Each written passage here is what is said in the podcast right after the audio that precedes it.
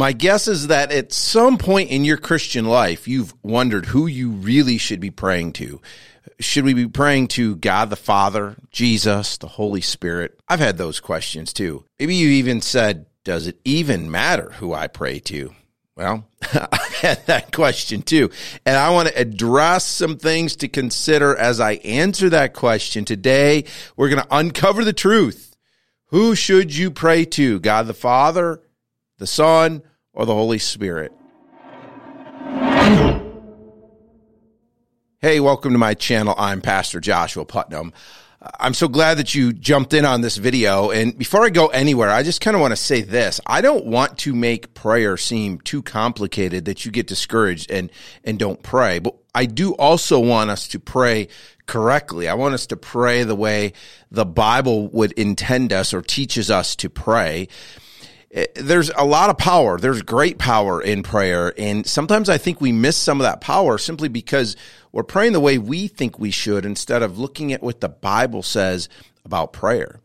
As we jump into this and try to answer this question, I, I want to just say this that each person of the Godhead is just that. They're a they're a person. They're they're not a thing. They're they're uh, they're able to communicate with us and we communicate with them.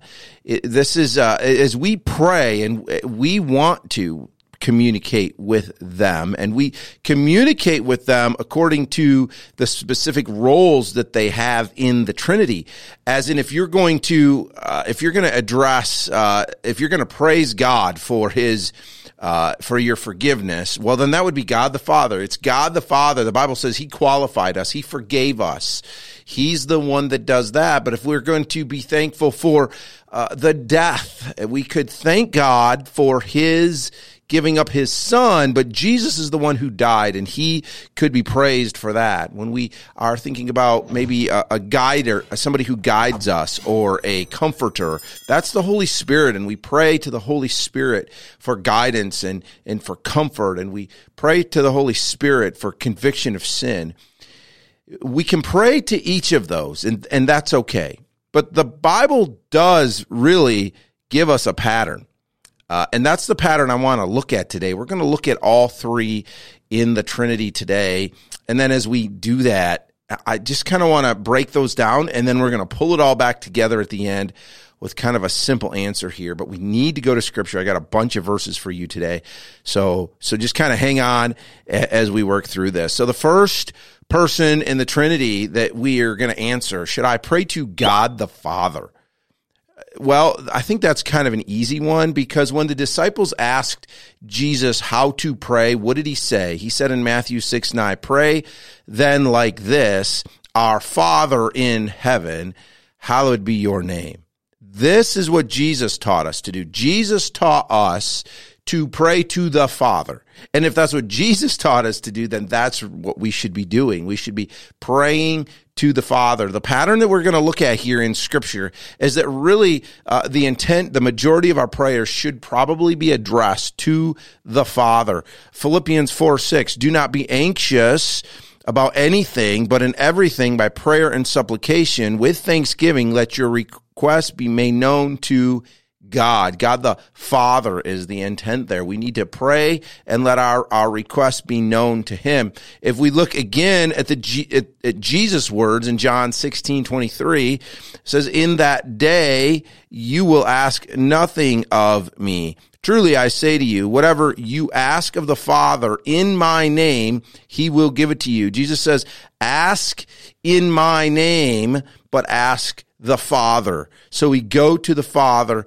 in the name of Jesus. And that kind of begins to transition us to the next uh, area, the next person of the Trinity, because there's this problem that we often overlook as Christians. I think we get so comfortable in prayer that we forget who we really are. Romans chapter 3, verse 23 says, all have sinned and come short of the glory of God. That means we've all failed God's standard, that we're, we're imperfect, and God cannot look on sinfulness. He cannot look on that imperfection. We have no right to come to him because of that imperfection and that sin.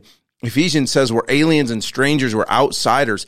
Our sin causes us to not be able to come to God and have that relationship with him. Yet in Hebrews 4:16 we read this, let us then with confidence draw near to the throne of grace that we may receive mercy and find grace to help in time of need. We have no way of our own self to come confidently into the presence of God. But this is where we are now introduced to another person of the Trinity.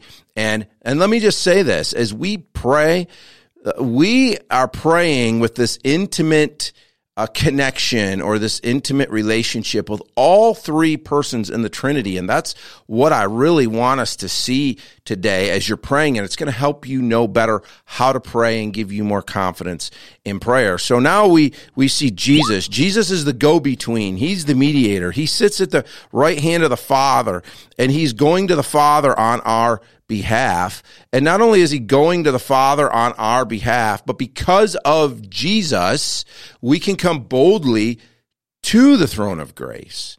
Look at 2 Corinthians 5:21. It says, "For our sake he made him to be sin who knew no sin, so that in him we might become the righteousness of God." We are righteous, we have the ability to come into the presence of God boldly only because of the righteousness that Jesus has given us. And that's why Jesus says, pray in my name, ask in my name. We walk boldly into the presence of the King of the universe because we have righteousness not that we have brought on ourselves, but the righteousness that Jesus has given us. So we have the right to pray to God because of Jesus. So we pray in his name. We go boldly in his name. So we pray to God the Father. We do it through the ability that Jesus Christ has given us. But now we also look at our shortcomings as a human. How do we even pray? How do we know what to pray for? Or why would we pray? When do we pray? Well, the Holy Spirit helps us with all of that. When we are praying, number one, we should be praying in the Holy Spirit just as we are taught to walk in the Spirit, as we are walking in the Spirit, we understand that we are praying in the Spirit. The Spirit is the one that compels us to pray. Have you ever just been kind of walking through your day and you feel this intense burden that you just need to spend some time praying about something or for something? Or even as you get up in the morning and it's a part of your regular pattern of prayer, it's the Holy Spirit that continues to remind us and and convict us and push us towards prayer. The Spirit compels us to pray. Not only does the Spirit compel us to pray, but it helps us in our foolishness. Man, we pray uh, according to what we think we want, right? We pray according to what we think is best.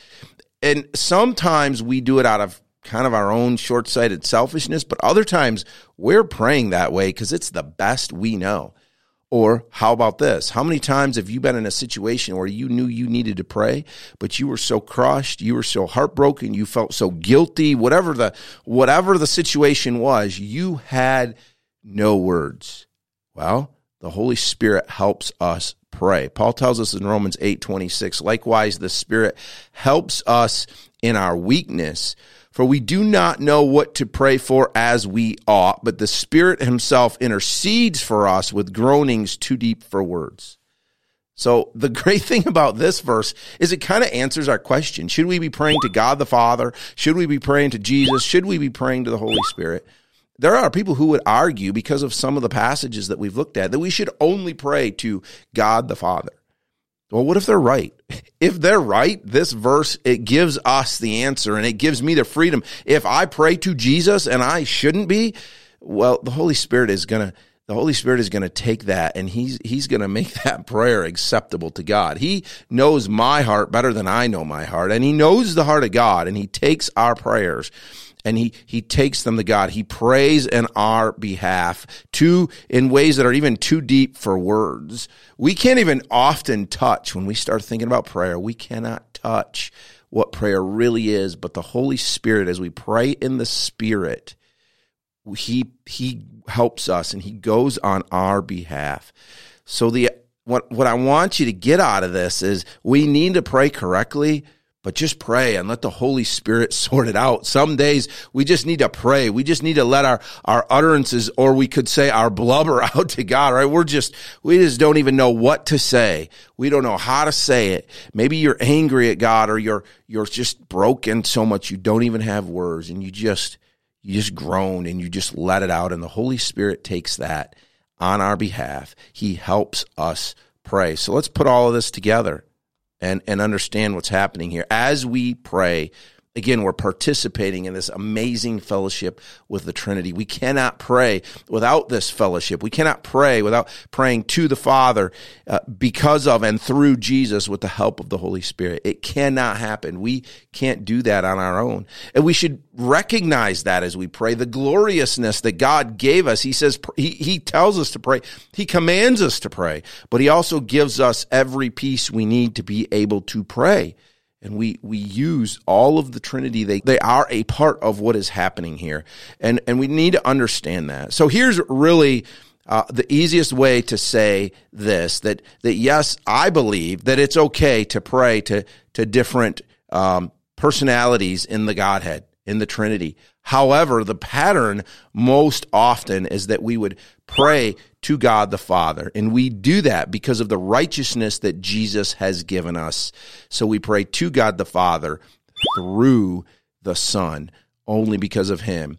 And even in that, we have no ability to fully understand how to pray or what to pray for. Therefore, the Holy Spirit that indwelt us when we are saved, the Holy Spirit, we pray in the Spirit who helps us. So all three are a part of our prayers. So if that's the case, let's not make it too hard. Let's just worship God, offer Him our prayers, have a conversation with Him, and man, let's get after it and let's see the power of prayer become a part of our lives.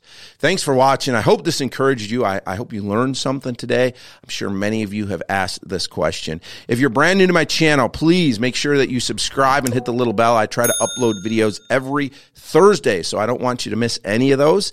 Uh, if you were encouraged or challenged by this, hopefully this was an encouraging video to you. So if you were encouraged, please hit the like button. And I always say this sharing is caring. So if you were encouraged by this video, somebody else probably will be too. So make sure you share it. That'll help other people find my channel. And just by doing that, you can help out this ministry. Please do that.